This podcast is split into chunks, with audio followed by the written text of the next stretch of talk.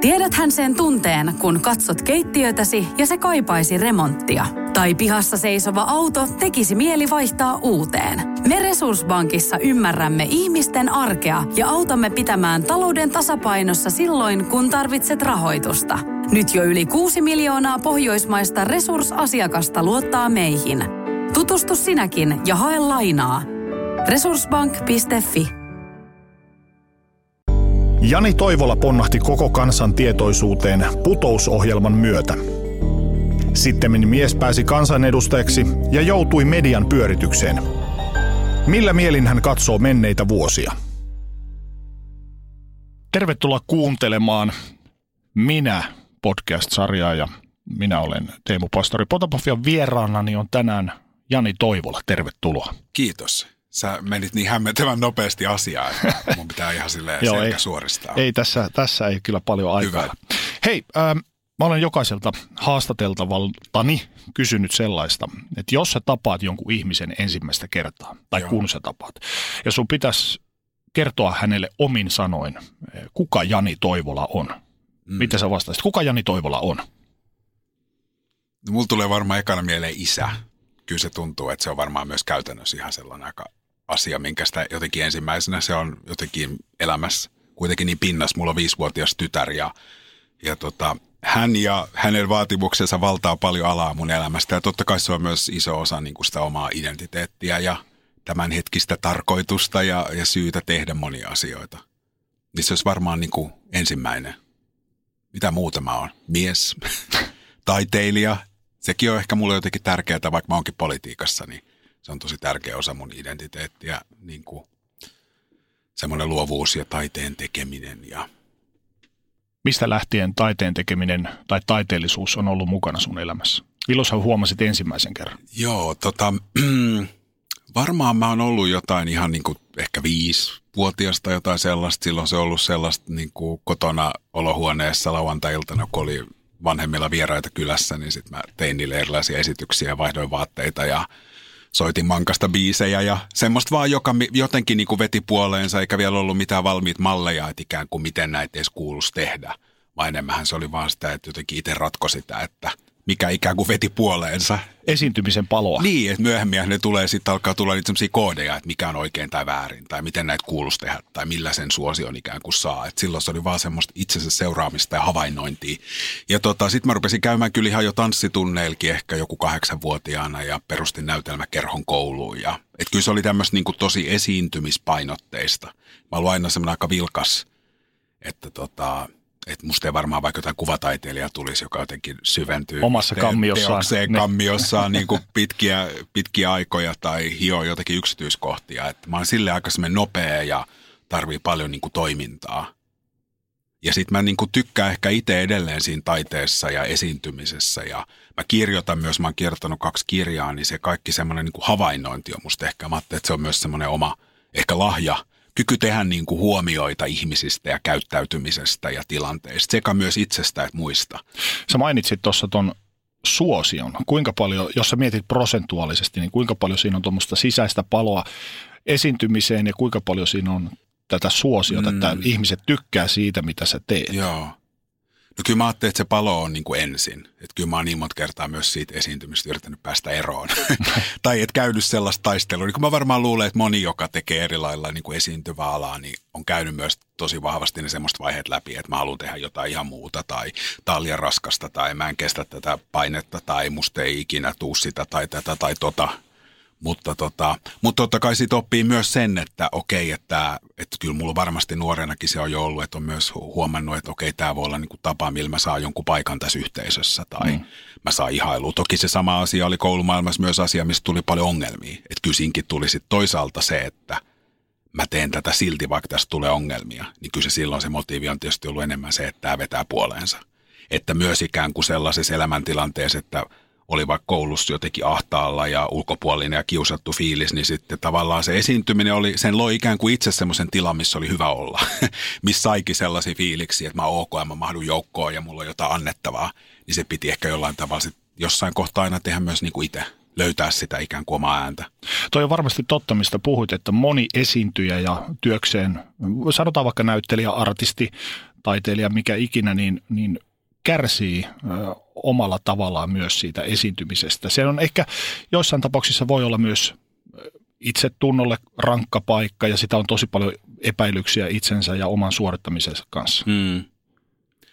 Joo, kyllä se kyllä mä ainakin tunnistan. Olen mä käynyt semmoisenkin vaiheen. Mä oon opiskellut siis New Yorkissa teatterikoulussa. Mä muutin sinne kaksikymppisenä ja, ja tota, sitten valmistuin, kun mä olin, onko mä ollut sitten 23-24 ja tulin sitten Suomeen ja rupesin tekemään duunia teattereissa, niin kyllä mä sitten jossain aika nopeasti huomasin, että se mun suhtautuminen oli aika fanaattista siihen, se oli tosi kuluttavaa ja mä rupesin kärsiin tämmöisestä esiintymisjännityksestä ja ja silloin mä kävin jo aika varhain. Pointti on se, että niin kuin alle 30 mä joudun niin kuin käymään sen läpi, että mitä mä niin kuin teen. Että jos mä tälleen suhtaudun tähän duuniin, niin mä en varmaan kestä niin kuin nelikymppiseksi hengissä. Mm.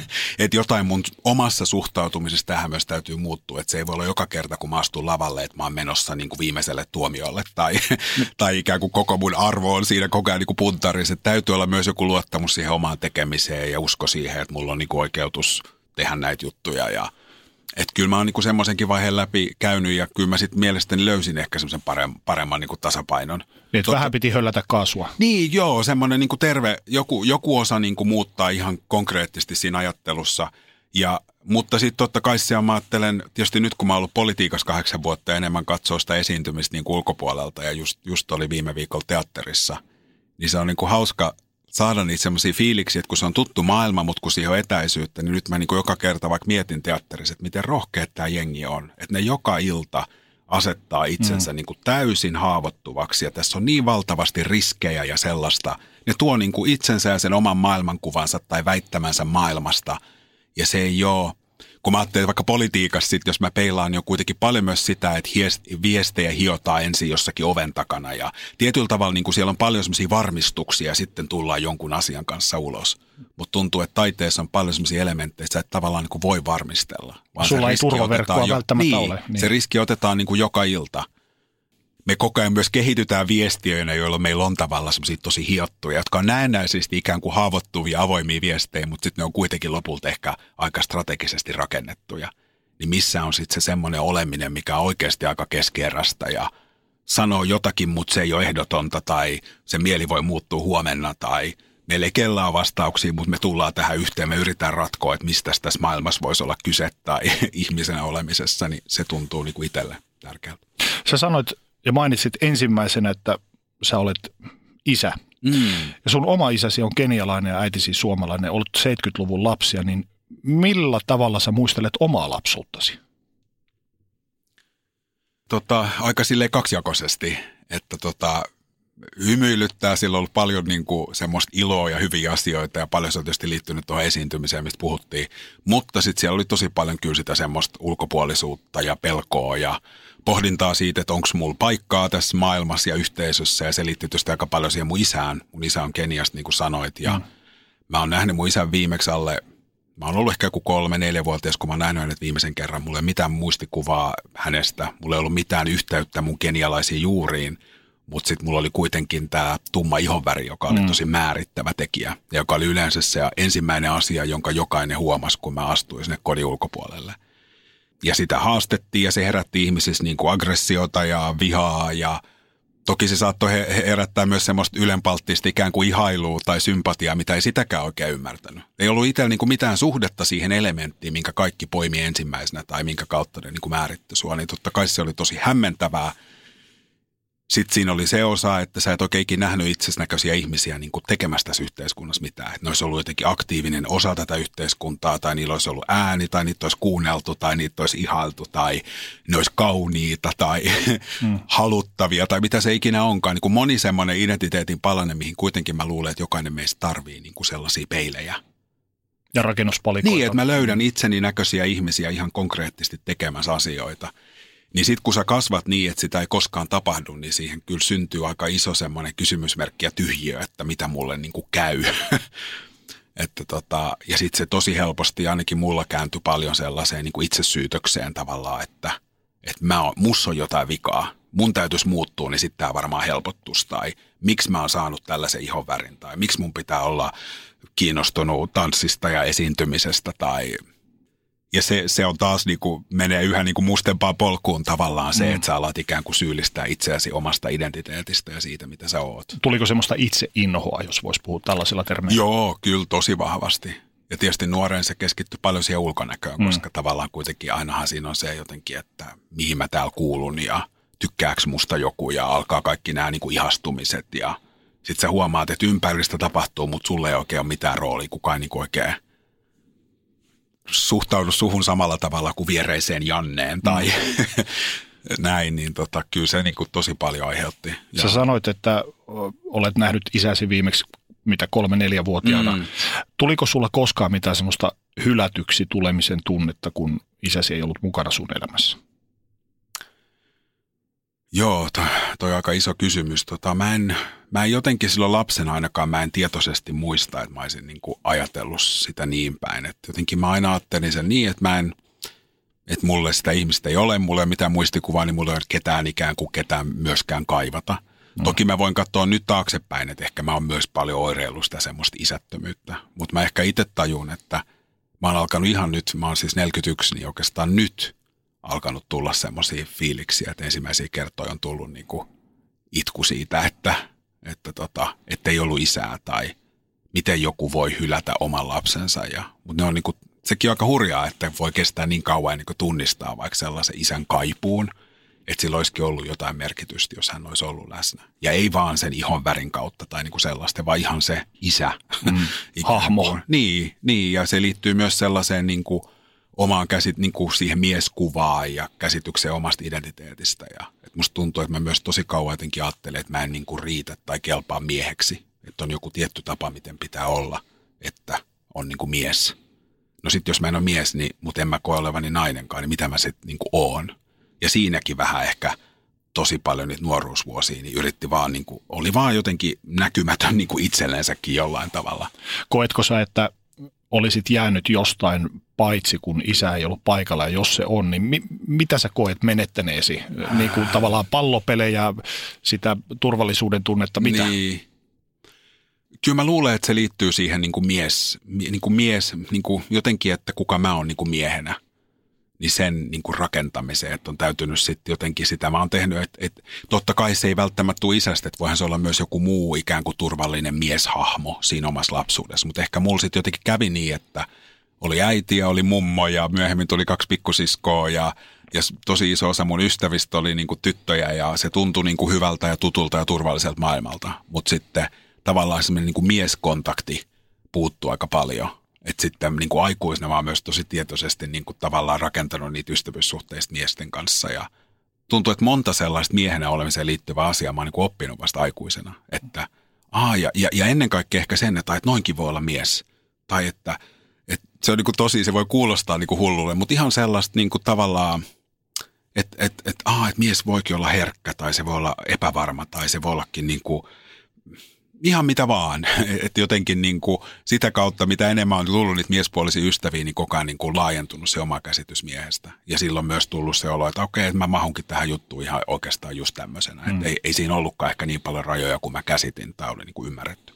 Ja sitten varmaan toinen konkreettinen, tämä onkin totta kai se ihoväri, koska sen mä oon niin suoraan perinnyt omalta isältä, mm. niin kyllä mä ajattelin, että se olisi ihan valtavan paljon helpottanut elämää, jos olisi ollut ihminen, kenen kanssa olisi voinut siitä asiasta puhuu ja yrittää ymmärtää, mitä se ihoväri tarkoittaa. Sillä on kuitenkin pitkä historia, minkä, minkä mä kohtaan edelleen joka päivä mm. ihmisten puheissa ja sanoissa, ja sitä ei, niin kuin, sitä ei vaan niin kuin voi sille irrottaa. Siinä ei tarvi velloa eikä sen vangiksi tarvi jäädä, mutta musta tuntuu, että se täytyy saada tiedosta ja ymmärtää, jotta siitä voi myös niin kuin irtaantua ja rakentaa silti niin kuin oman persoonan. Että mulla on ollut eka, eka ystävä – silloin kun mä muuttoin sinne nykiin, kun mä olin yli 20, joka oli samannäköinen kuin minä. Ensimmäistä kertaa mä oon jonkun kanssa puhunut, että mitä se tumma ihoväri tarkoittaa, tai jakanut niitä kokemuksia, mitä siihen liittyy.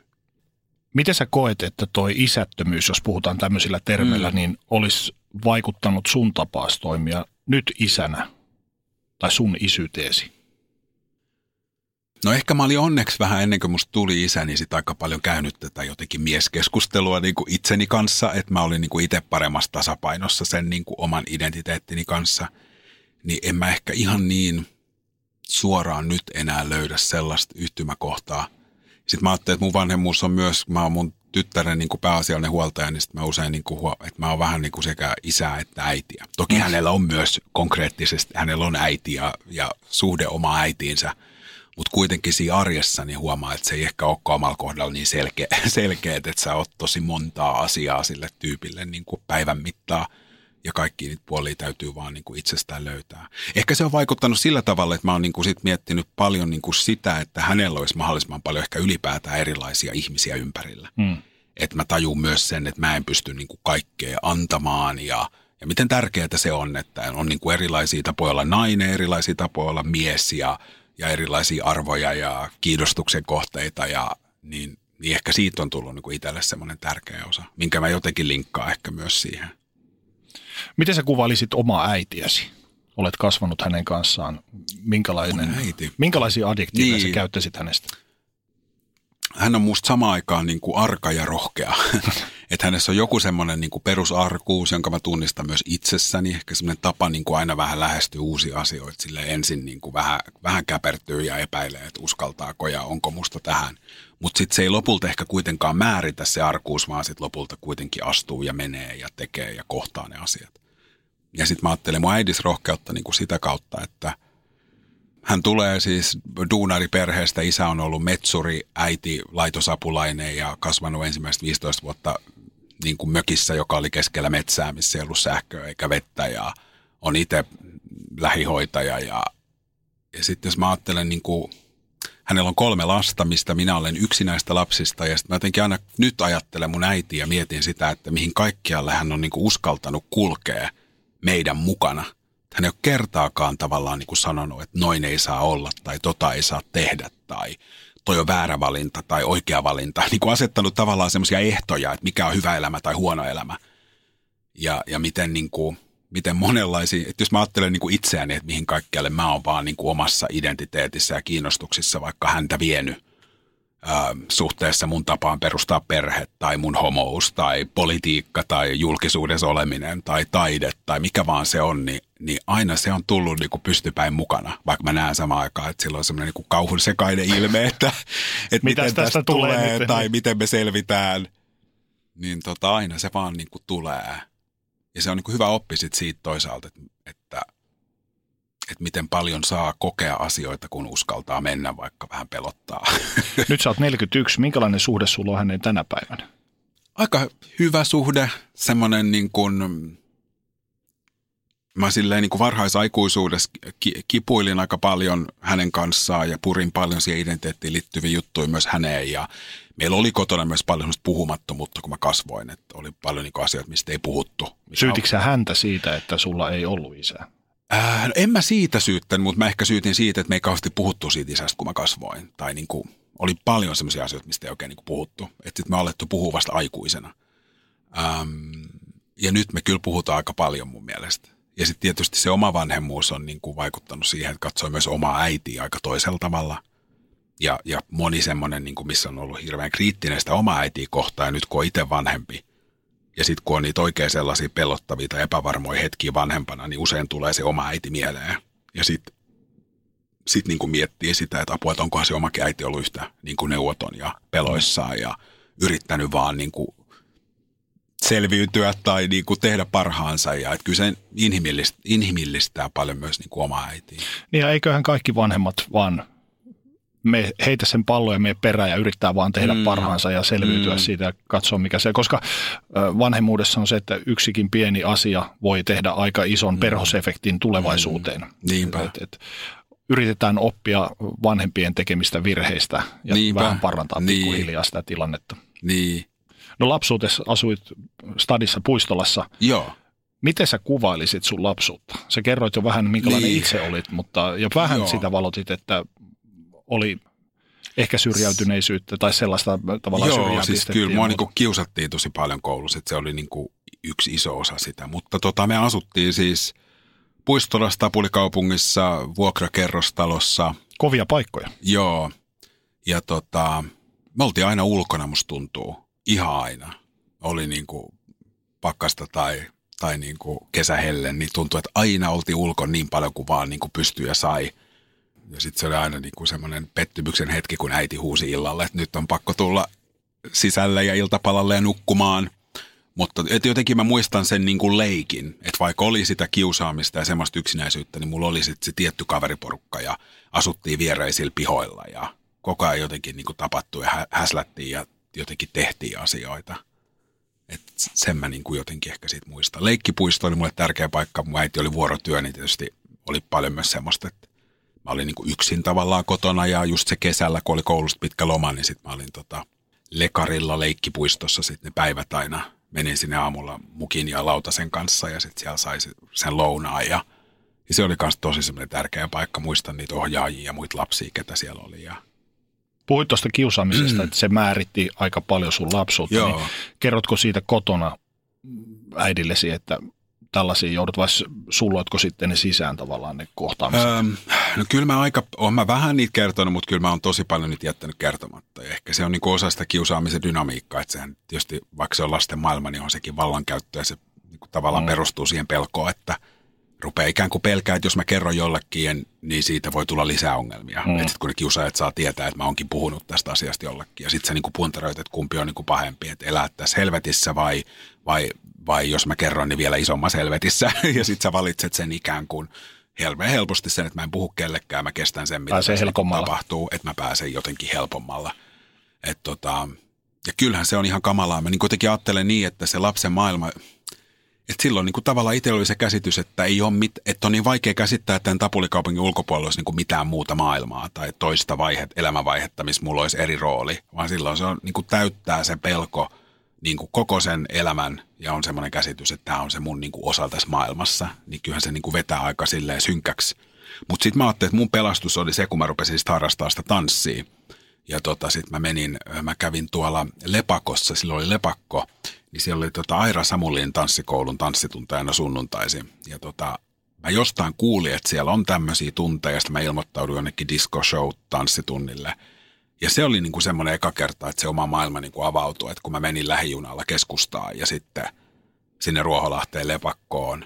Ja tavallaan siellä onkin ihan niinku, että tavallaan voi niinku mennä siitä omasta pikku ahtaasta yhteisöstä, matkustaa junalla 15 minuuttia, mä oonkin jossain toisessa paikassa – ja sitten siellä onkin erilaiset roolit tai toiset lainalaisuudet. Tai siellä kaikki olikin kiinnostunut niistä asioista, mistä mä olin. Tai ne taipumukset, mitä mulla oli, niin ne olikin siellä hyviä asioita. Hmm. Ni, niillä ikään kuin oppi tai se olikin lahja tai mitä vaan.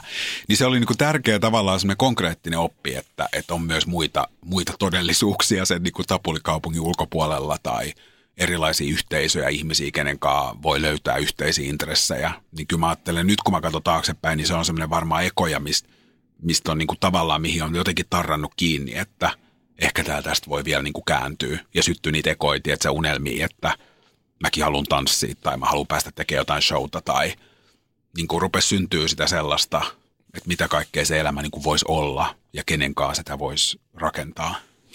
Tänä päivänä lasten harjoittama kiusaaminen, en tiedä onko tämä vähän epäkorrektia sanoa niin, mutta se on ehkä rankempaa kuin 80-90-luvulla. Tänä päivänä se seuraa kotiin saakka, kun on Instagramit ja on YouTubet ja Joo. sosiaalinen media ja näin poispäin. Minkälaista tuo kiusaaminen noina aikoina sun lapsuudessa oli? Oliko se vaan sitä leikkipaikalla tölvimistä?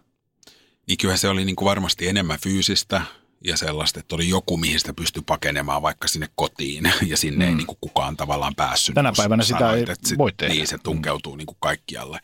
Että kyllä mä niin kuin jotenkin, jos mä mietin sitä aikaa nyt, niin se liittyy tosi paljon semmoiseen niin kuin konkreettiseen fyysiseen pelkoon. Mm. Että, että kun mä lähden aamulla, niin pääseekö mä niin kuin turvallisesti kouluun. Oli semmoinen pitkä suora semmoinen raitti sieltä puolikaupungissa, mitä mun piti kulkea sen yhdestä päästä toiseen, missä oli koulu. Niin kyllä se siinä niin kuin tuntui silloin sellaiselta niin kuin kilometrien pituiselta niin kuin viidakolta. Mm. Ja joku, se tunne, että se jengi voi tulla minkä kulman takaa vaan tai tuolta puskasta. Tai, ja sitten se sama taas, kun sä lähet koulusta tai kun sä kävelet niin koulun käytäviin, niin repiiksi joku mun repun tai tönäsee mut päin seinää tai motkii tai sulkee mut johonkin vessaan tai ja sitten se on paljon sitä itsensä tarkkailua, että kyllä se oli myös sitä, että miten mä olisin, että mä mahdollisimman vähän aiheuttaisin Herätät Niin, että alkaa ikään kuin se, että tulee Tarttuuko joku, mihin ne voi tarttua. Mm. Sitähän se tavallaan oli.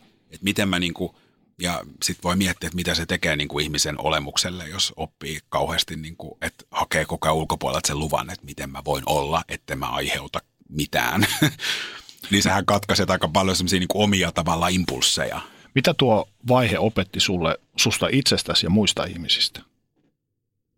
No kyllä se varmaan mulle niin kuin päällimmäisenä opetti sen, että sit lopulta ei ole niin kuin muuta vaihtoehtoa kuin seistä jotenkin itsensä rinnalla. Et jos haluaa, että on hyvä olla mm.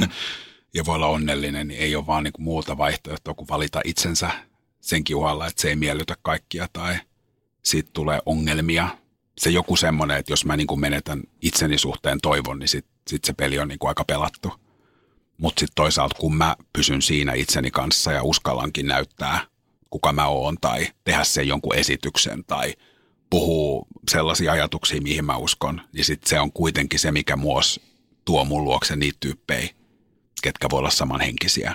Et jos mä tein siellä koulun joulujuhlassa sen tanssiesityksen ja siitä tuli ongelmia, niin sitten sit siitä samasta esityksestä tulikin kiittää niin kuin Milla hmm. 12V ja sitten meistä tulikin parhaita ystäviä. Että tota, kyllä se on vaan niin kuin pakko laittaa itsensä tuonne maailmaan, jotta voi syntyä jotain elämää. Mitä se opetti muista ihmisistä? Ähm, no ehkä mulla tulee ekan jotenkin sellainen mieleen, että mä edelleen mietin itse aina välillä. Totta kai siinä ehkä peilautuu se omakin kokemus, mutta että kun katsoo niin kuin aikuisten maailmaa, niin sitten mä aina välillä mietin, että onko mikään muuttunut. Et tuntuu ihan kuin nämä asetelmat on aivan samat kuin siellä alasteella. Että edelleen on niin kuin joku, joka liidaa, jonka ikään kuin valta tai mistä se tykkää, niin se on niin kuin se, mitä seurataan. Ja sitten on valtava joukko ihmisiä, jotka eri tavoin niin kuin syyllistää itseään siitä, mitä ne on tai miten ne ajattelee tai mm. kelpaako ne vai eikö ne kelpaa ja on joku ihanne siitä, mikä on hyvää elämää tai mitä pitäisi tavoitella. Ja joku semmoinen niin kuin vallankäyttöön liittyvä, jonka mä ajattelen myös, että kyllä mä tunnistan niin kuin eduskunnassakin tietyissä asetelmista miettiä, että ei hemmetti, että tämä on niin kuin ihan sama juttu. Ja edelleenkään me ei niin kuin käännytä sen niin kuin luokan hiljaisimman puoleen ja kysytä, että mitä sä oot mieltä että mitä jos sulla olisikin se vastaus. Mm. Vaan aina ikään kuin ajatella, että se, jolla on niin kuin parhaat temput, niin, niin, niin, niin sen joukkoon kannattaa mennä. Sitten pysyy ainakin itse hengissä. Mutta tavallaan toi on jättänyt kuitenkin suhun jälkiä, toi lapsuuden kokemukset. on se totta kai. Kyllä mä luulen, väitän, ajattelen, että kukaan, kuka on kohdannut niin kuin vakavaa kiusaamista, niin mä luulen, että kyllä, se, kyllä ne on niin kuin jollain tavalla jälkiä, joita – kantaa niin kuin läpi elämän mukana. Ja sitten aina välillä tulee asioita, jotka saattaa nostaa ne niin kuin tosikin vahvasti pintaa. Ja yhtäkkiä jossakin, vaikka sä oot 40-vuotias aikuinen, niin jossain asetelmassa joku saattaa sanoa jotakin ja, ja sitä melkein niin kuin taantuu sinne kymmenen, että ikään kuin yhtäkkiä vähän niin kuin kadottaakin taas sen, että kuka mä oon ja mm. antaa sen vallan jollekin toiselle. Mutta ehkä sitten onneksi kuitenkin omalla kohdalla, että on, ei ole niin kuin jäänyt sen kokemuksen alle. Et on myös paljon aikuisia ihmisiä, jotka sitten ehkä jotenkin se – se, mitä silloin nuorena on kokenut, niin se leimaa sitä elämää todella ja on niin kuin vaikuttanut tosi paljon siihen kykyyn tehdä mitään. Ja ihmiset voi kipuilla niin kuin koko elämänsä sen kokemuksen kanssa niin vahvasti, että menettää työkykynsä tai kärsii mielenterveysongelmista tai paniikista tai mitä se onkaan. Että ehkä se ei itsellä ole kuitenkaan niin kuin ollut sellaista. Niin ehkä typerimpiä sanontoja koskaan on ei haukku haavaa tee. Mm. Että kyllähän ne fyysiset jäljet, nehän parantuu, mutta mm. sitten se henkinen puoli – Mm. Ne, ne, ne arvet jää aika syviksi. Mm, kyllä. Miten, niin. Ehkä siinä on vielä pakko sanoa se, että sit toisaalta siinä on myös se puoli, että mä ajattelen, että mitä se on myös antanut, niin kyllä mä haluaisin ajatella, että mulla ehkä on semmoista tiettyä niin kuin herkkyyttä muita ihmisiä kohtaan, että on niin kuin, aina kuitenkin yrittää jotenkin, että vaikka siinä olisi montakin näistä estettä, niin silti jotenkin ajattelee, että voisiko meillä olla jotain yhteistä tai – vaikka tuo ihminen vaikuttaa tolta, niin mitäköhän se on oikeasti, tai kukaan ei ole niin kuin läpeensä paha ja asiat ei ole niin kuin vaan yhtä. että se semmoinen joku niin kuin kyky kuunnella ja olla herkillä muiden suhteen, niin, niin, tota, niin toisaalta se niin kuin, äh, sit on antanut myös sen. Miten sitten kun tulit teini-ikään ja nuoruuteen, miten sun elämä muuttui? Mä menin Kallion lukioon. Se oli tämmöinen ilmastotaidon lukio. Ja tota, No silloinkin oli vahvasti se esiintyminen, oli siellä ja tanssi ja teatteri ja tämmöinen.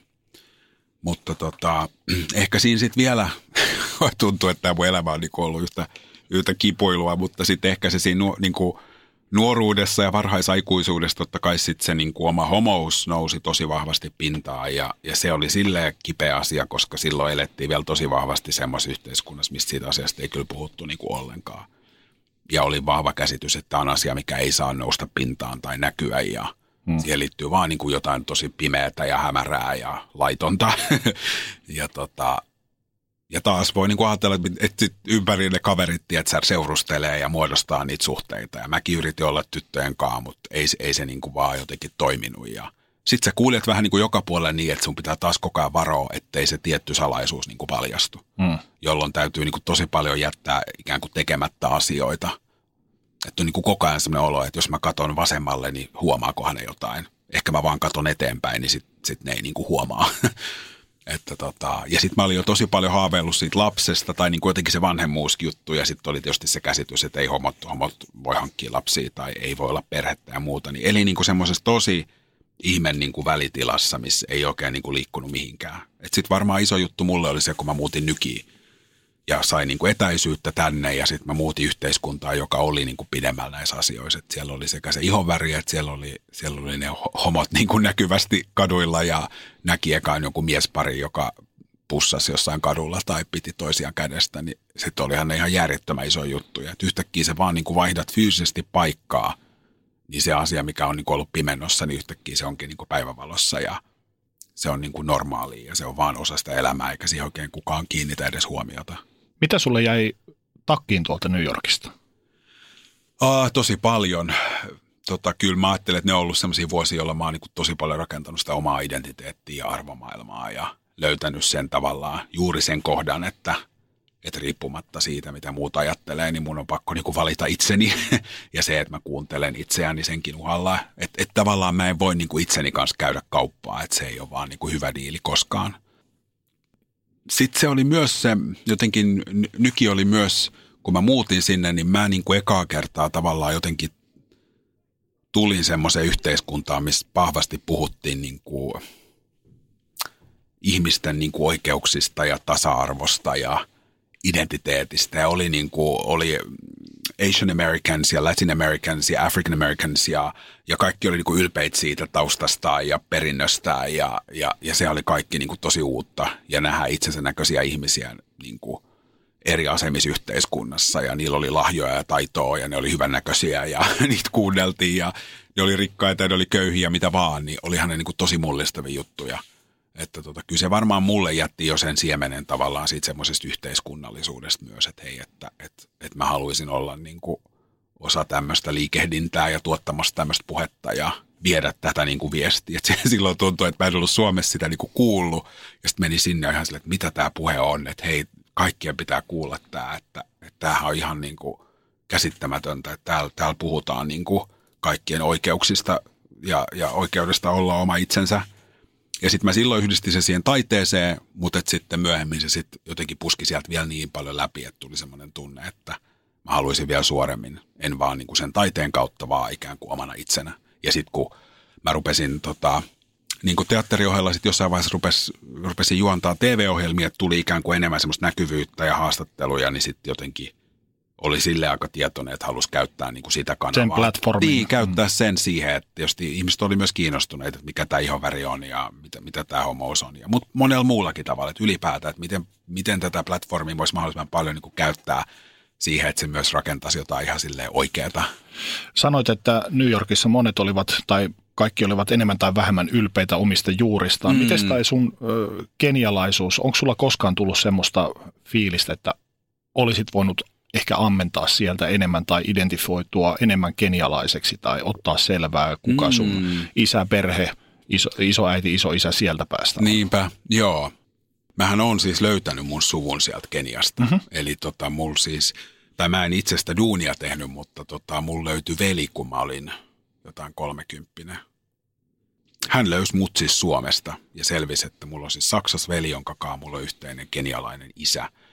Ja tota, sitten mä menin tapaan tätä mun veljeä. Se oli siis tosi hämmentävä uutinen tietenkin, kun en mä ollut ikinä kuullut mitään kenestäkään sieltä. Ja sitten ilmestyy joku tyyppi, joka ilmoittaa, että, että tota, meillä on sama isä ja mä oon elänyt mun lapsuuden sen miehen kanssa, joka on myös sun isä. Ja, ja tota, sitten mä menin Berliiniin häntä tapaamaan ja tota, me tultiin kyllä aika hyvin juttuun jotenkin heti, että jotain semmoista tuttuutta siinä oli oli niin kuin saman tien, vaikka on täysin vieras ihminen ja me ollaan aika erilaisia tavallaan, mutta siinä oli joku semmoinen. Toki se asia yhdisti, mutta joku siinä persoonassa myös semmoinen mitä oli tosi helppo lähestyä.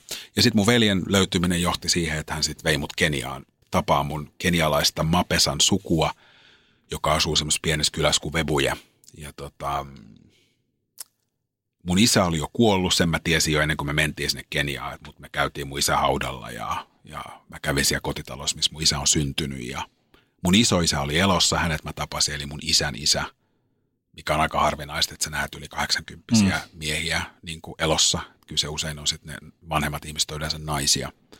Tapasin täte ja setiä, eli mun isän veli ja siskoja, serkkuja, pikkuserkkuja. ja tota, se oli tosi hämmentävä. Mullehan se oli ihan niin kuin, ihan kuin mä olisin niin kuin astunut johonkin Afrikka-dokumenttiin tai että se ei ollut mulle niin kuin todellista. Että se kaikki, mitä mä näin, niin kuin meillä oli asioita, mitä mä olin vaan nähnyt niin televisiossa ja elokuvissa. Mutta Mut täyttikö toi jonkun aukon? No tota, se sillä tavalla täytti, että mulle oli tosi tärkeää, mä tajusin oikeastaan vasta kun mä olin siellä, että miten tärkeää se oli vaan jotenkin vaikka fyysisesti nähdä ja ymmärtää, että mistä se ihonväri tulee. Koska sitten kun sä elät niin kuin elämässä tavallaan semmoisessa yhteiskunnassa, joka ei osaa puhua siitä sun ihonväristä eikä sitä näy missään ja se on, niin kuin, se on niin kuin tavallaan semmoisessa tyhjiössä oleva asia. No sit sä kuitenkin puolustat ikään kuin sitä, että no kyllä mulki on oikeus ja kyllä mä kuulun ja mäkin on niin kuin ihminen ja – mutta sitten siinä on joku se semmoinen tunne, että mitä jos ne on jonkin niin kuin oikeassa ja mä oon väärässä. Tai että onkohan se mun, että onko se mun tarina edes totta, kun se ei niin kuin näy missään, eikä kukaan tiedä siitä mitään. Mulla ei ole ketään, kenen kanssa puhua siitä. Niin se, että mä pääsin sinne Keniaan, niin se niin kuin tavallaan antoi mulle sen todisteen, että se, että se on niin kuin totta, että mä en mm. ole keksinyt mun elämän tarinaa. että on oikeasti joku ihminen ollut jossakin, jolta tämä ihonväri on niin kuin tullut. Ja vielä ehkä se, että he taas oli niin, niin, niin kuin auki ja vastaanottavaisia. Ja se oli niin kuin täysin selvää, että me ollaan sukulaisia ja mä oon osa perhettä ja on ehkä paljon enemmän semmoisia kulttuurisiakin käsityksiä, että mikä on, että oli ihan selkeä, että mikä mun paikka on siinä suvussa ja mikä mun rooli ja tehtävä on ja, ja tota, näyttivät jo tonttia, mihin voisi talon rakentaa ja, ja niin kuin, että et se, et se oli niin konkreettista, niin tota, kyllähän se tuntui niin kuin silleen tosi hyvälle.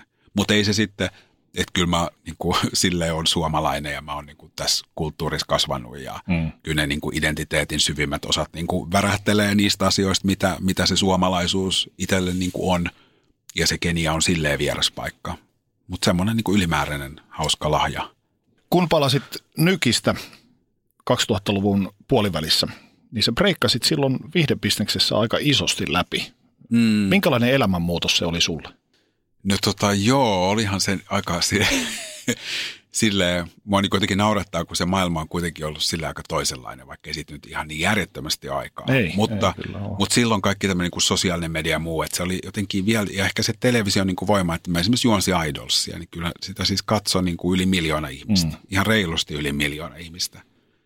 Että se voima oli, ehkä se jotenkin sen muistaa, että kun on tullut ne jotkut Idolsin ekat jaksot, ja sitten meni kadulle, ja sitten semmoinen, niin että se vaan, niin kuin, se vaan niin kuin muuttui se oleminen jotenkin niin vahvasti, että mitä ne on ne semmoiset katseet, jotka tunnistaa tutun naaman televisiosta ja miltä se niin kuin tuntuu. Ja, ja ehkä myös se, että ei se ollutkaan aina niin, se ei ollutkaan vaan niin kuin siistiä, vaan se oli myös vähän niin kuin hämmentävää ja turvatonta. Ja, Ahdistavaa. No vähän semmoista vaan, että mitä, että, että mitä noi tuijottaa, onko musta nyt jotakin, niin kuin, että, että jotenkin se ei niin kuin, mutta ei se, ei se nyt isosti, mutta semmoista niin kuin hämmentävää. Että tota, ja kyllä mä itse asiassa puhunut monien niin kuin esiintyvien ihmisten kanssa ja laulajien ja näyttelijöiden, että moni sanoo, että se semmoinen tietty niin kuin oman uran ikään kuin iso hetki, jolloin, jolloin semmoinen merkittävä käänne tapahtuu, että se ikään kuin se unelma toteutuu, niin se onkin usein se kaikista ei niin, se onkin usein niin kuin hankalin hetki. Niin onko tavallaan... eniten jotenkin ahdistaakin. Ja sitten ihan sille, että mitä hemmettiä, että mä oon niin kuin halunnut tätä. Mutta se muutos on niin iso, että se, siinä varmaan menee vaan aikaa niin kuin sulatella. Ja onhan se iso asia, että sä menetät sen jonkun vaikka semmoisen anonyymiyden, että sä kävelisit vaan kadulla ilman, että kukaan niin kuin tietää. Niin onko se matka tonne paljon siistimpää mm. kuin se itse pääseminen sinne? Että tavallaan en, sä haluat tietyllä niin. tavalla siihen pisteeseen ja sitten kun sä pääset, se homma, niin, että olikin tällaista. Niin, varmaan osittain. Mutta kyllä mä ajattelin, että se on myös semmoinen välivaihe, että mm. se on vaan niin iso niin kuin muutos, että vähän kaikki niin kuin – heilahtaa niin kuin tavalla tai toisella paikalta. Toki se riippuu vähän, minkä ikäisen se tapahtuu ja, ja kaikkea ja mikä se oma story on.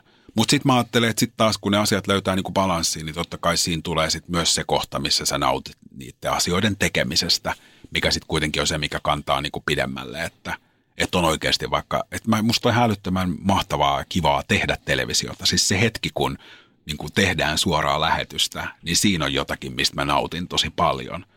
Että se on niin kuin se semmoinen kutsuva juttu, eikä välttämättä se, että moniko tietää minut tai jotenkin näin. Miten sä koet itse, kuinka toi suosio oli, oli putousta, oli idolsia kaikkea, miten se vaikutti sinuun ihmisenä?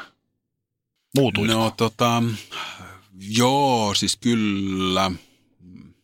Itsehän mä sitä niin ajattelen, että, että en muuttunut, mutta totta kai ehkä se oli niin kuin enemmän jotenkin sellaista, että meni vaan niin kuin aika lujaa. Et, ja se lujaa meneminen oli ehkä niin kuin enemmän sitä, että esimerkiksi teki vaan ihan niin kuin hulluna töitä. Mm että sitten jotenkin niin kuin loittoni paljon niin kuin ystävistä ja olikin yhtäkkiä se tyyppi, jolle ei koskaan oikein ollut niin kuin aikaa. Se on ehkä se palaute, mitä on niin kuin myöhemmin saanut niitä läheltä siltä ystäviltä, jotka onneksi on edelleen elämässä. Mutta että se on niin kuin täytynyt käydä tavallaan läpi, että hei, että siinä oli semmoiset vuodet, että sä olit aika kaukana ja se oli tosi vaikea niin kuin saada yhteyttä ja sä olit vähän koko ajan semmoisessa niin ylivirittyneessä tilassa ja tuntui siltä, että se kuka sä oot, niin, niin kuin katosi.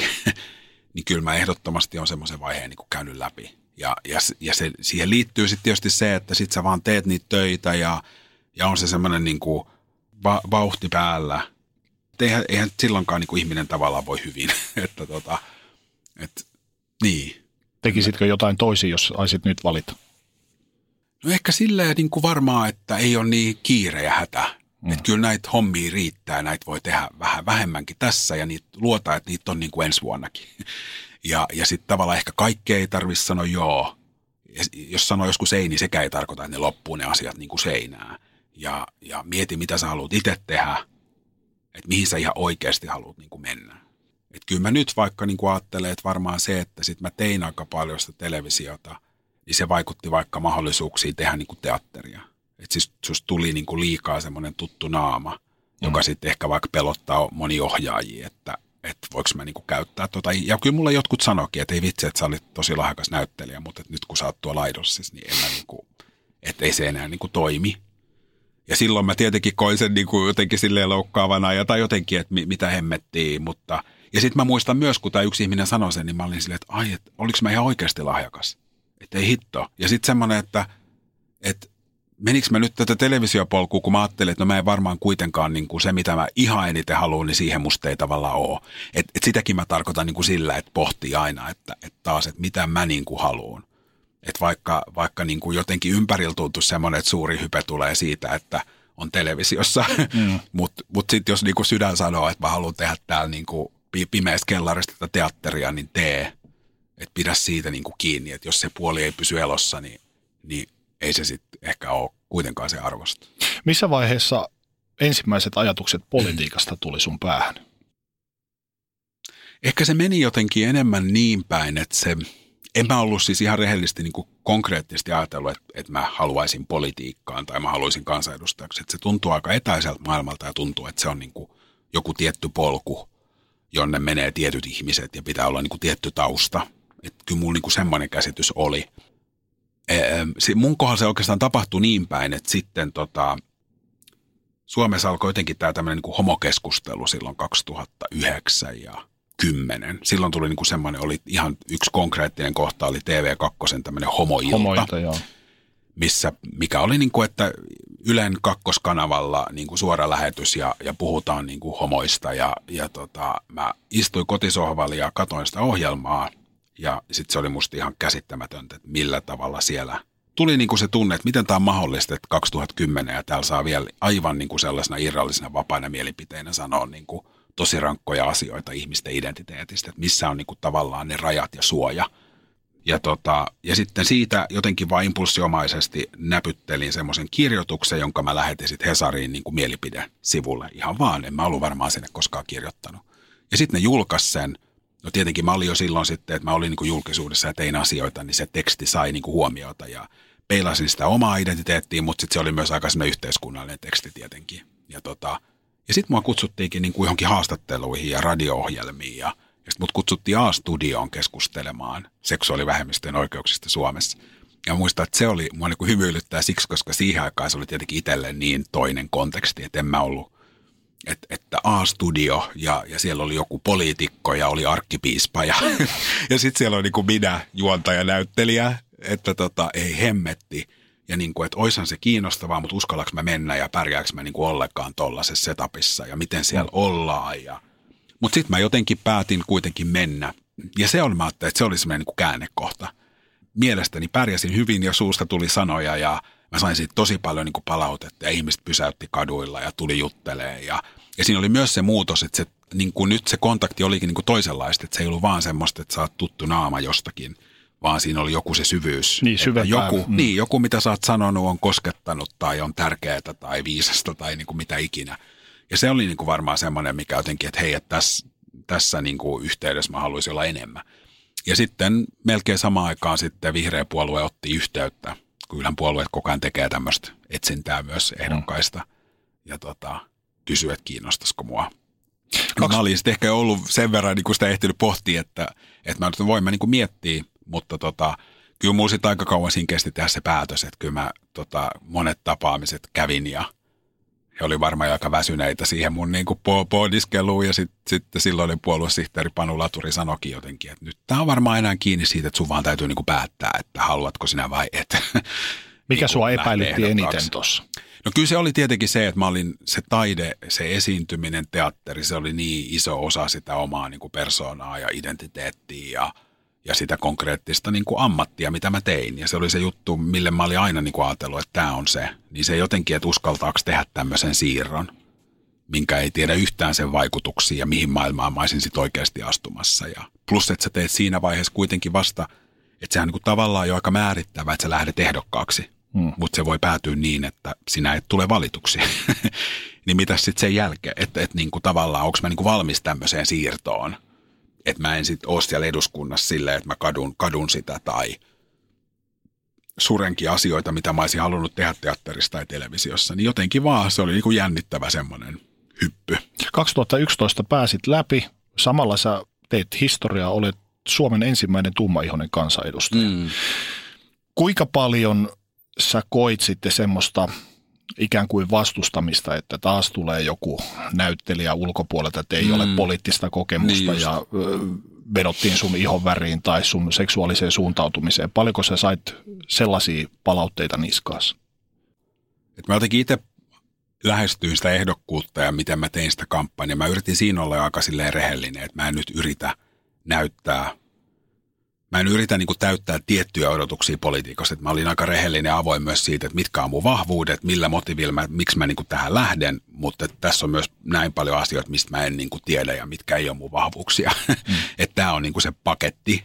Ja mä ajattelin, että se ehkä niin kuin tietyllä tavalla kanssa auttoi, että ei yrittänyt pitää jotain mielikuvaa, mitä sitten muut olisi haastanut, että, että onko susta niin kuin toho niin pelas omilla vahvuusalueilla. Niin, pelas, mutta mä en myöskään peitellyt, että on myös alue, mit, mitkä ei ole mm. vahva. Mm. että toin sen niin kuin tosi selkeästi esille. Ehkä sekin on niin kuin tietyllä tavalla sit tapa rakentaa luottamusta. Okei, että joo. Ja tota, että silleen sitten kuitenkin aika vähän. Että kyllä mä varmasti hyödyin myös siitä, että silloin niin kuin omassa identiteetissä tietyt asiat oli niin kuin pinnas myös yhteiskunnassa – tämmöiset niin tasa-arvo- ja ihmisoikeuskysymykset ja syrjintä ja, ja, ja, ja tavallaan sä pystyit myös sillä omalla tarinalla olemaan niin kuin ilmentymä niistä asioista ja, ja ehkä jo sillä, että, että, että jos äänesti mua, niin pystyy olemaan niin kuin osa sitä sen, sen suuntaista liikettä, että, että uusia ihmisiä ja tilaa ja, ja, ja tota, ää, niin mä ajattelen, että se aika myös mua silleen palveli, että kyllä mä olin silleen varmaan, niin kuin, oli myös semmoista hyvää tuuria – ja sitten kuitenkin oli teemoit, kyllä mä olin, niin kuin mä sanoin, niin aina vaikka mä olin tehnyt telkkaria ja teatteria, niin mä olin kuitenkin aina puhunut. Että jos se katsoo lehtijuttuja ja muuta, niin kyllä mä olin niin kuin jollain tavalla siinä mun profiilissa oli kuitenkin aina ollut se sellainen kantaottavuus. Että se ei ollut ehkä sitten ihan silleen tyhjästi, että toi tyyppi ei ole niin kuin koskaan sanonut mitään mistään. Että jotain pohjavirrettä. Ja nyt se, niin kuin, mm. nyt se haluaa niin kuin ihan älyttömästi, niin tota, ehkä siitäkin voi tulla se semmoinen niin kuin... Oliko sulla tuolloin alkuvaiheessa semmoisia ruusunpunaisia, kirkasotsaisia ajatuksia siitä, minkälaista politiikan tekeminen on? Oli varmaan tietyllä tavalla. Tai ehkä se enemmän vaan liittyy jotenkin siihen sellaiseen, niin kuin, mä tiedän mietikö mä edes ihan niin paljon konkreettisesti, että mikä se realiteetti on sitten, kun mä menen sinne taloon ja minkä ympäröimänä mä oon. Mutta oli varmaan se semmoinen niin ruusunen ajatus siitä, että nyt mä tulen niin kuin muuttamaan maailman ja, mm. ja niin kuin, vaan, vaan pidän tämmöisiä niin kuin järisyttäviä, veret seisauttavia puheita ja niin kuin tavallaan se, että se liittyy enemmän siihen niin kuin omaan tekemiseen. Että, ja koska se vaaliaika on niin kuin tavallaan silleen vielä aika lempeät aikaa, koska ihmiset on kuitenkin sitten, vaikka sua haastetaan, mutta siinä on kuitenkin koko ajan se, että ihmiset haluaa myös kuulla, mitä sä ajattelet mm. asioista. Ja syntyy tavallaan sellainen kuva, että mun ja taputtelijoita joo, joo, ja... joo, ja mun ajatuksista ollaan niin kuin kiinnostuneita mun mielipiteistä, mm. mutta kyllähän se sitten myös muuttuu, kun sä tulet osaksi sitä 200 ja sitten siellä onkin 200, jolla mielipiteitä. Ja sitten siellä alkaakin myös tietysti tulla hierarkia, on puolueiden puheenjohtajat ja eduskuntaryhmän puheenjohtajat ja et sä olekaan välttämättä aina se ensimmäinen, jolta kysytään. Ja, ja, ja se ei ole myöskään maailma, jossa, että vaikka sä sanoisit kuinka hyvän asian, niin se ei tarkoita, sitähän maailma myös on, että monestihan, miten mä selittäisin tämän, niin kuin tavallaan, että – monestihan mä luulen myös eduskunnan ulkopuolelta ja politiikan ulkopuoleltakin meillä voi tulla sellainen olo, että me on itse puhuttu jostakin asiasta, ihan vaikka omassa yhteisössä. Ja se tuntuu, että kukaan ei niin kuin ota sitä, että me ollaan sitä, että hei, me, me, mun mielestä niin kuin näin ja näin pitäisi tehdä. Ja sitten se asia tapahtuu viisi vuotta myöhemmin. Mm. Ja sitten sä oot siellä silleen, että hemmetti, että mä oon hokenut tätä asiaa viisi vuotta, että mitä te nyt niin kuin siinä. Niin kyllähän sekin on myös tuttu kokemus niin kuin politiikassa ainakin itselle. Että että et varmaan ennen sinne meno oli semmoinen ajatus, että et aina jos joku sanoo jotakin järkevää, niin sitten se varmaan niin kuin kuullaan ja sitten toimitaan. Kuinka sit, kun ky- se ei niin kuin ole, että politiikka on niin kuin tosi paljon vaikka sitä, että että mä ajattelen tämän kahdeksan vuotta, niin tiettyjä asioita mä oon niin kuin hokenut uudestaan ja uudestaan. Ja tajuu, että se on vaan niin kuin uudestaan ja uudestaan tässä samassa salissa on niin kuin sanottavana ja samat asiat – ja sitten jossain kohtaa tulee se joku käänne, missä, missä se ehkä alkaakin resonoida jossain. Kuinka kylmä suihku se oli tajuta, että nämä asiat etenee hitaasti? No tota, ehkä se realiteetti ei iskenyt niin kuin tavallaan ihan heti, koska sitten myös alussa siinä on vaan, se on niin kokonaan niin kuin uusi maailma ja siellä on niin kuin tavallaan samaan aikaan saat niin kuin sut pitää kiireisenä jo vaan se, että sä yrität niin oppia se uuden rooli ja kaiken sen työn ja miten kaikki käytännössä menee ja, ja mitkä on ne sun mahdollisuudet toimia ja mihin elimiin sut niin kuin valitaan ja miten mä haluan tätä työtä tehdä ja, ja sä kierrät ja teet niin kuin, että sitten se tulee vasta ehkä pienen niin kuin viiveen jälkeen vähän, kun se semmoinen eka niin kuin hype laskee, niin sitten se, että okei, nyt tämä työ on niin kuin arkista ja no nyt mulla on tämä tavoite X ja nyt tämä ei vissi ihan niin kuin lähekkää tästä niin kuin saman tien lentoon – että tota, sitten mä ehkä jotenkin itse ratkaisu sen niin, että sitten vaan sitä onnistumista täytyy niin kuin hakea erilaista asioista. Mä en voi koko ajan vaikka vaan tuijottaa sitä, että koska joku laki tulee voimaan, koska se on niin kuin se yleensä se pisin kaari politiikassa, se niin kuin lainsäädäntö. Vaan sitten sitä täytyy hakea sitä ihan yksittäisistä kohtaamisista, jonkun lähettämästä viestistä tai palautteesta, että joku mitä mä oon taas sanonut jossain tai minkä puolesta mä oon puhunut tai joku missä mä oon ollut, niin se onkin ollut merkittävää. Niin sitten niin tavallaan, että okei, toi on jo onnistuminen, että mä pystyn jollekin tuottamaan tota – Sä olit jo julkisuuden henkilö ja suosittu hahmo ja kasvo, mutta miten sun elämä muuttui ton valinnan ja kansanedustajatyön myötä? Mm. On siinä aika paljon vastuuta. Mm. Ja niin kuin se onkin, että sut on valittu niin kuin demokraattisilla vaaleilla ja sä oot kansan valitsema ja saat siellä niin kuin kansan mandaatilla.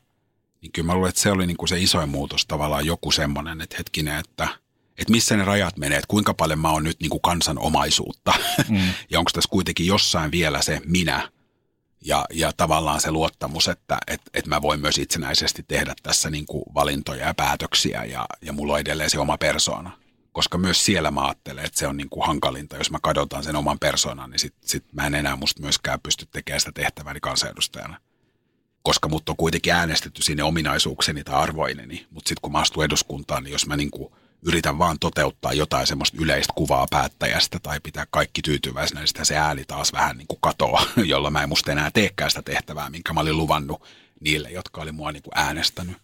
Mutta joo, kyllä se niin kuin vastuu jotenkin tulee niin kuin ensimmäisenä mieleen. Ja se muuttuu se semmoinen tapa ehkä katsoa, että sit yhtä, se koko politiikka niin kuin jollain tavalla tuli niin kuin siihen sun päälle niin kuin saman tien. Oli sulla ollut osaa jossain päätöksistä tai ei, niin tavallaan koko se, tuohon meillä kaikilla vahvoja ajatuksia politiikasta ja mm. politiikoista ja tehdäänkö siellä mitään järkevää ja niin kuin kaikki tavallaan myös se semmoinen puhe, niin senkin huomasi, että se oli semmoista apua, että miten mä täältä nyt niin kuin rämmin niin, että, että mikä koskee oikeasti mua ja mikä on jotakin, mihin mulla ei ole mitään osaa. ja niin, että tämä, nämä mielikuvat politiikasta ei tulisi niin kuin niin kuin jotenkin silleen mun ja ihmisten välille, että silloin kun se yhteys on löydettävissä, niin me kyettäisiin se niin kuin löytää ja tekee myös yhdessä asioita.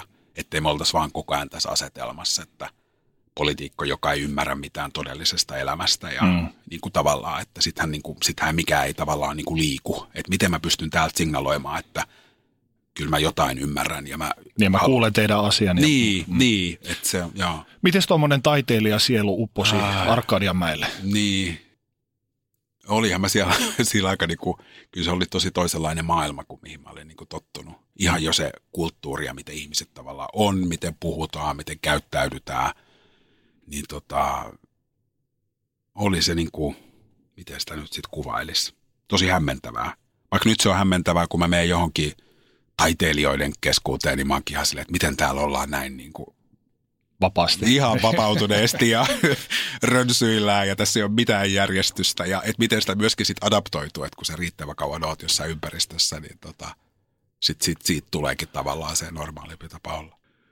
Tuohan mulla on ollut tässä myös sairaslomaa uupumuksen takia ja kaikkea, että et oon mä sen duuninkaan myös paljon niin kuin kipuillut. Mutta on siinä ollut tosi paljon niin kuin mahtavia asioita ja paljon löytänyt itsestä semmoisia puolia, mitä ajattelee, että ei ole niin kuin mun vahvuuksia. Niin sit sitten niitä on niin pikkuhiljaa sieltä alkanut löytyä.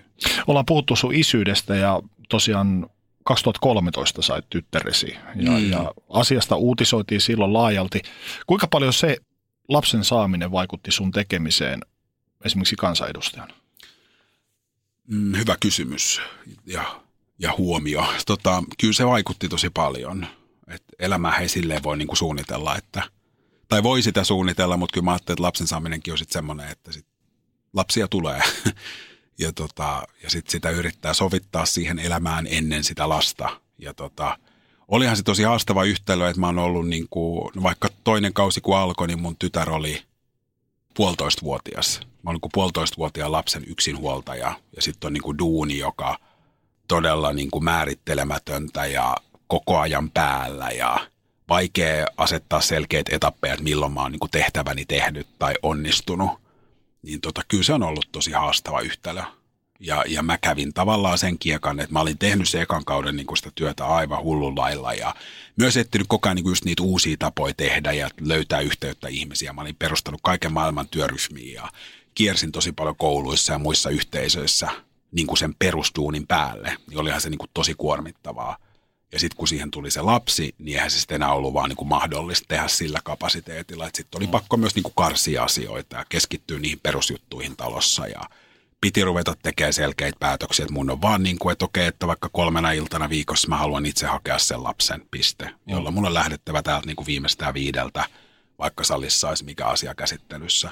Ja sitten oli vaan niin kuin, vaan niin kuin haettava itsestä se, että tämä on mun elämä, mun vanhemmuus ja näin mä haluan tätä toteuttaa ja, ja tämän systeemin on niin kuin se kestettävä. Mm.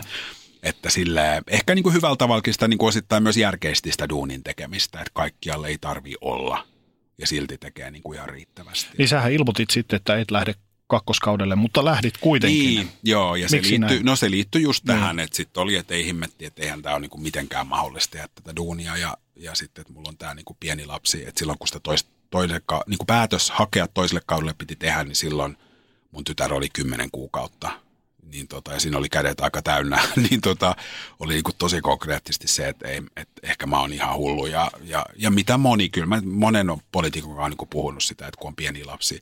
Toki useimmin ne on naisia, jotka sitä kysymystä pohtii, kuin mm. miehet. Niin kuin sitä, todella sitä, että niin kuin miten ne omat uravalinnat vaikuttaa siihen vanhemmuuteen ja sen lapsen tarpeisiin ja pystyykö mä täyttää sen lapsen tarpeet. Tai miten tässä kuuluu valita, saaks mä silti olla kunnianhimoinen tämän duunin suhteen, vaikka mä oon halunnut vanhemmaksi ja mä oon hankkinut tämän lapsen. Ja pystyykö mä pitämään ne rajat, että mä en, en aseta tätä duunia tämän lapsen edelle. Että ihan liian monta storia myös on, on, on niin kuin sellaisia kasvutarinoita, missä, missä vanhempi ei ole sitten näkynyt. Ja miten mä niin kuin varjelen sitä, että, tämä juttu ei lähde niin kuin viemään, niin on ne tosi silleen niin kuin haastavia kysymyksiä. Mutta sitten mä kuitenkin jotenkin, varmaan se oma – halu voitti silleen, että mä tein, että kyllä mä haluan, niin kuin, että on niin paljon vielä asioita, missä mä haluan olla mukana, että kyllä mä haluan tätä tehdä ja jotenkin saada, se saadaan järjestyä. Ja osittain se on toiminut, mutta kyllä siellä on ollut paljon myös sellaisia haasteita, että tota, on se vielä ehkä kuitenkin se systeemi aika paljon rakennettu, niin kuin jos mä ajattelen sitä poliittista järjestelmää ja miten siellä toimitaan ja tehdään asioita, niin on se kuitenkin ehkä sitten rakennettu niin kuin esimerkiksi enemmän ihmiselle, jolla ei ole lapsia, mm. niin kuin se koko että mihin kaikkeen siinä täytyy ikään kuin pystyä. Noihin aikoihin sairastuit masennukseen ja uupumiseen, mistä puhuttiin lehdissäkin aika paljon. Minkälainen kuoppa se masennus oli? Ää, tota, olihan se niin kuin tosi, tosi kova paikka ja se niin kuin tietysti liittyy myös siihen, että kun on niin kuin julkinen työ ja sitten sä tajuut niin kuin jo siellä omassa yksityiselämässä, että hommat ei ole kasassa, hommat ei ole kunnossa, mä en niin kuin enää tunnista itseäni ja niin kuin korttipakka kaatuu, mutta sitten, että uskallaks mä sanoa sitä ääneen, että kun sitten se ei enää tarkoita sitä, että mä sanon sen vaan niin kuin ääneen tässä, vaan se on niin kuin, että tämä työ on niin näkyvää, että uskallaks mä niin kuin puhkasta sitä kuplaa – että kyllä mä aika kauan vielä painoin se viimeisen syksyn niin, että vaikka voi jo tosi huonosti ja se elämä siellä kotona oli tosi, tosi haastavaa, niin silti vaan puski eteenpäin ja yritti niin kuin suoriutua siitä työstä. Kunnes sitten tuli semmoinen seinä vasta, että, että, en mä, en, että nyt ei niin kuin enää, että kohta koht mä en ehkä nouse ylös enää ollenkaan, jos mä en niin kuin itse tee jotakin tälle asialle. Ja sitten mä kävelin työterveyteen ja, ja tota, vuodatin fiilikset ja sitten se olikin aika selvää, että mikä se oma tilanne on ja, ja jäin saman tien sairaslomalle – ja sitten mä tein myös sen päätöksen, että mä haluan niin kuin avoimesti sanoa. En mä sitä sen, sen enempää antanut mitään haastatteluja, mutta ikään kuin kerroin sen syyn, että miksi mä jään. Että se tuntui niin kuin musta väärälle viestille jotenkin semmoinen, että mä vaan katoan määrittelemättömäksi ajaksi. Koska se on myös yhteiskunnallinen asia. Se on asia, minkä moni kipuilee. Ja mä oon julkisessa työssä ja mä oon niin kuin luottamustoimessa. Että tota. Ja se oli itse asiassa ihan musta tärkeä osa sitä omaa toipumistakin se, että, että sen niin kuin – puhkas sen tavallaan kuplan, ettei jää sinne häpeään, että on joku asia, mikä täytyy niin kuin salata.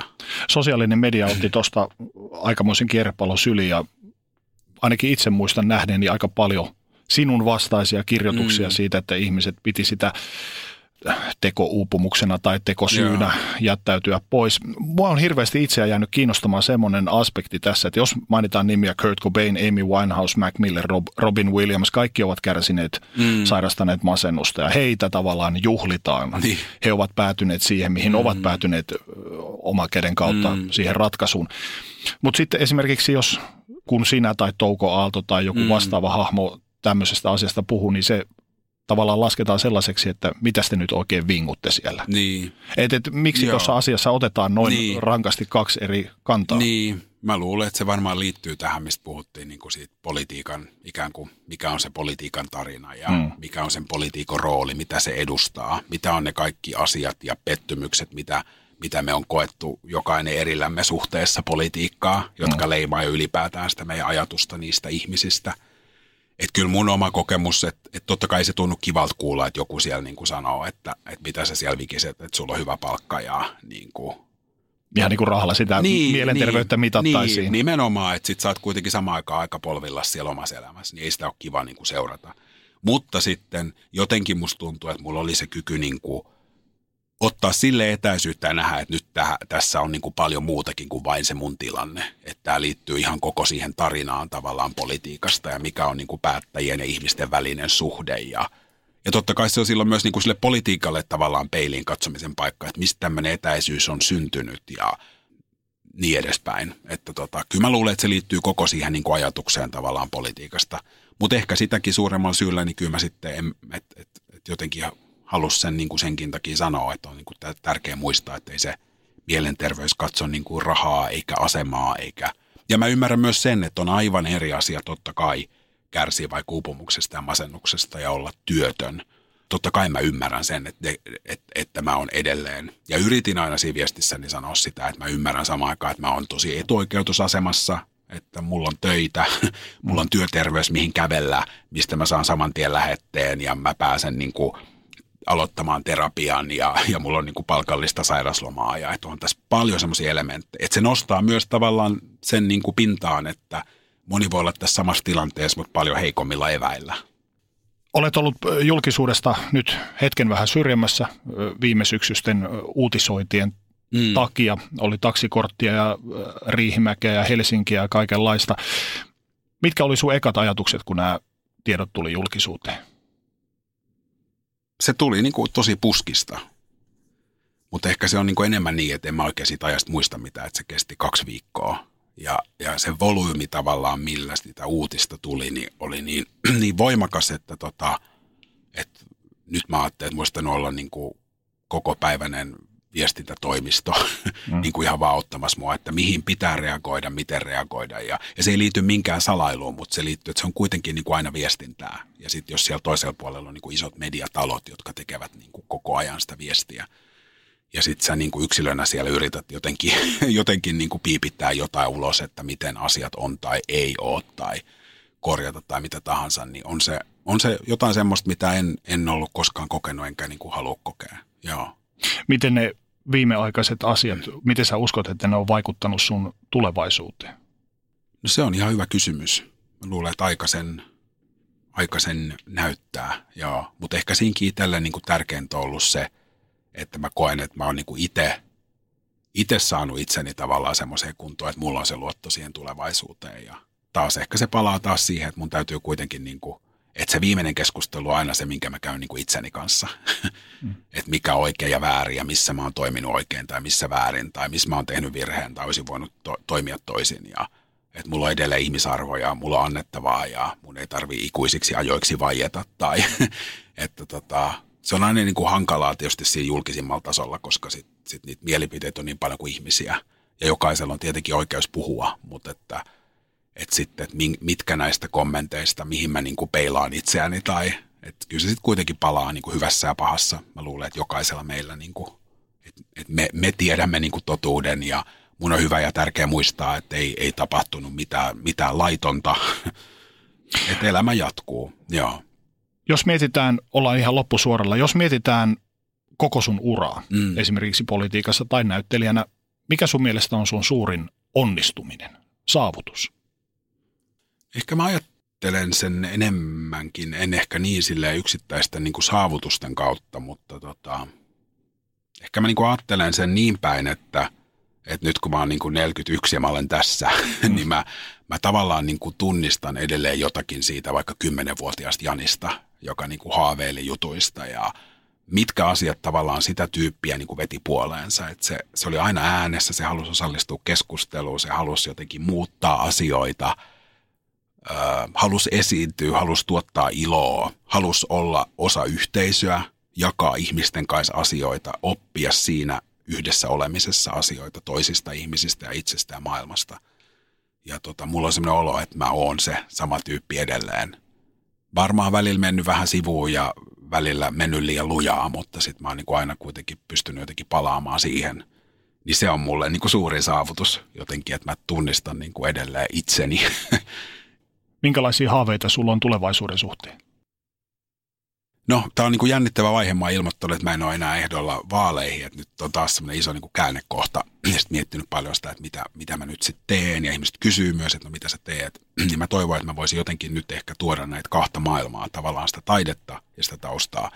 Ja sitten toisaalta niin kuin sitä yhteiskuntaa ja, ja muutosta. Mitä ne asiat voisi tuottaa ja tarkoittaa niin kuin yhdessä. Niin tota, ehkä nyt on aika paljon musta niin kuin, vaikka Jenkeissä on sitä liikehdintää ihan sanotaan vaikka, että miten siellä tehdään nyt leffoja, TV-sarjoja, miten, miten, miten tavalla yhteiskunnallista se onkin. Ja ihan uudet ihmisryhmät on päässyt niin kuin ääneen ja esille kameran takana ja kamera edessä. Niin olisi mahtavaa olla niin kuin osa jotain sellaista muutosta, että minkälaista tarinaa me niin kuin kirjoitetaan ja kuka sitä kirjoittaa. Onko Jani Toivolasta nähty viimeiset asiat nyt politiikassa vai vieläkö joskus tulevaisuudessa mahdollisesti palaat? Äh, tosi vaikea sanoa. Siis se isoin niin kuin haikeus tässä, että se on loppumassa, on niin kuin tavallaan myös sen tajunta, että kun toi on niin oma, että sitä maailmaa ei ole missään muualla. Hmm. että kun mä sieltä tavallaan lähden, niin sit se ovi sulkeutuu ja mä en niin kuin enää ole osa niitä keskusteluja ja, ja siellä on keskeeräisiä asioita, mitä mä oon ollut viemässä eteenpäin ja nyt joku muu ottaakin ne ja, ja vie eteenpäin. Niin se on niin kuin ha- haastavaa niin kuin hyväksyä välillä – mutta nyt mä oon niinku tavallaan tajunnut myös sen, että niin, että kyllähän sinne voi myös palata, jos siltä joskus tuntuu. Nyt ei tunnu siltä, että kyllä tämä on ollut ihan semmoinen niinku selkeä, että mä koen, että se kahdeksan vuotta oli mulle niinku hyvä aika olla siellä. Ja mä ehdottomasti katson niin, että mulle se on niinku ollut jonkinlaista semmoista myös niinku yhteiskuntapalvelusta. Että se on ollut se mun niinku panos siihen ihan niin kuin konkreettisesti tähän yhteiskuntaan. Ja nyt ehkä sitten taas sellainen elämänvaihe, missä mä enemmän mietin, että mitä mä haluan tehdä ihan vaan puhtaasti, että mä haluan. Loppuun vielä Jani Toivola, minkälaisena ihmisenä toivoisit tulevan muistetuksi? Ja siirretään nyt tavallaan tämä julkisuus ja kaikki Joo. muu. Puhutaan susta ihmisenä. että mä olisin ollut läsnä ja kuunnellut. Että ihmisillä olisi mun kanssa semmoinen kokemus ja tunne, että, että ne tulee kuulluksi ja uskaltaa näyttää ja kertoa mitä vaan. Kiitos. Usko tai älä, kohta on pääsiäinen. Hommaa Motonetista grillikauden aloitusta varten puhdistusaineet ja välineet grillin putsaamiseen. Motonet, nauttivan ihmisen tavaratalo. Motonet, Motonet.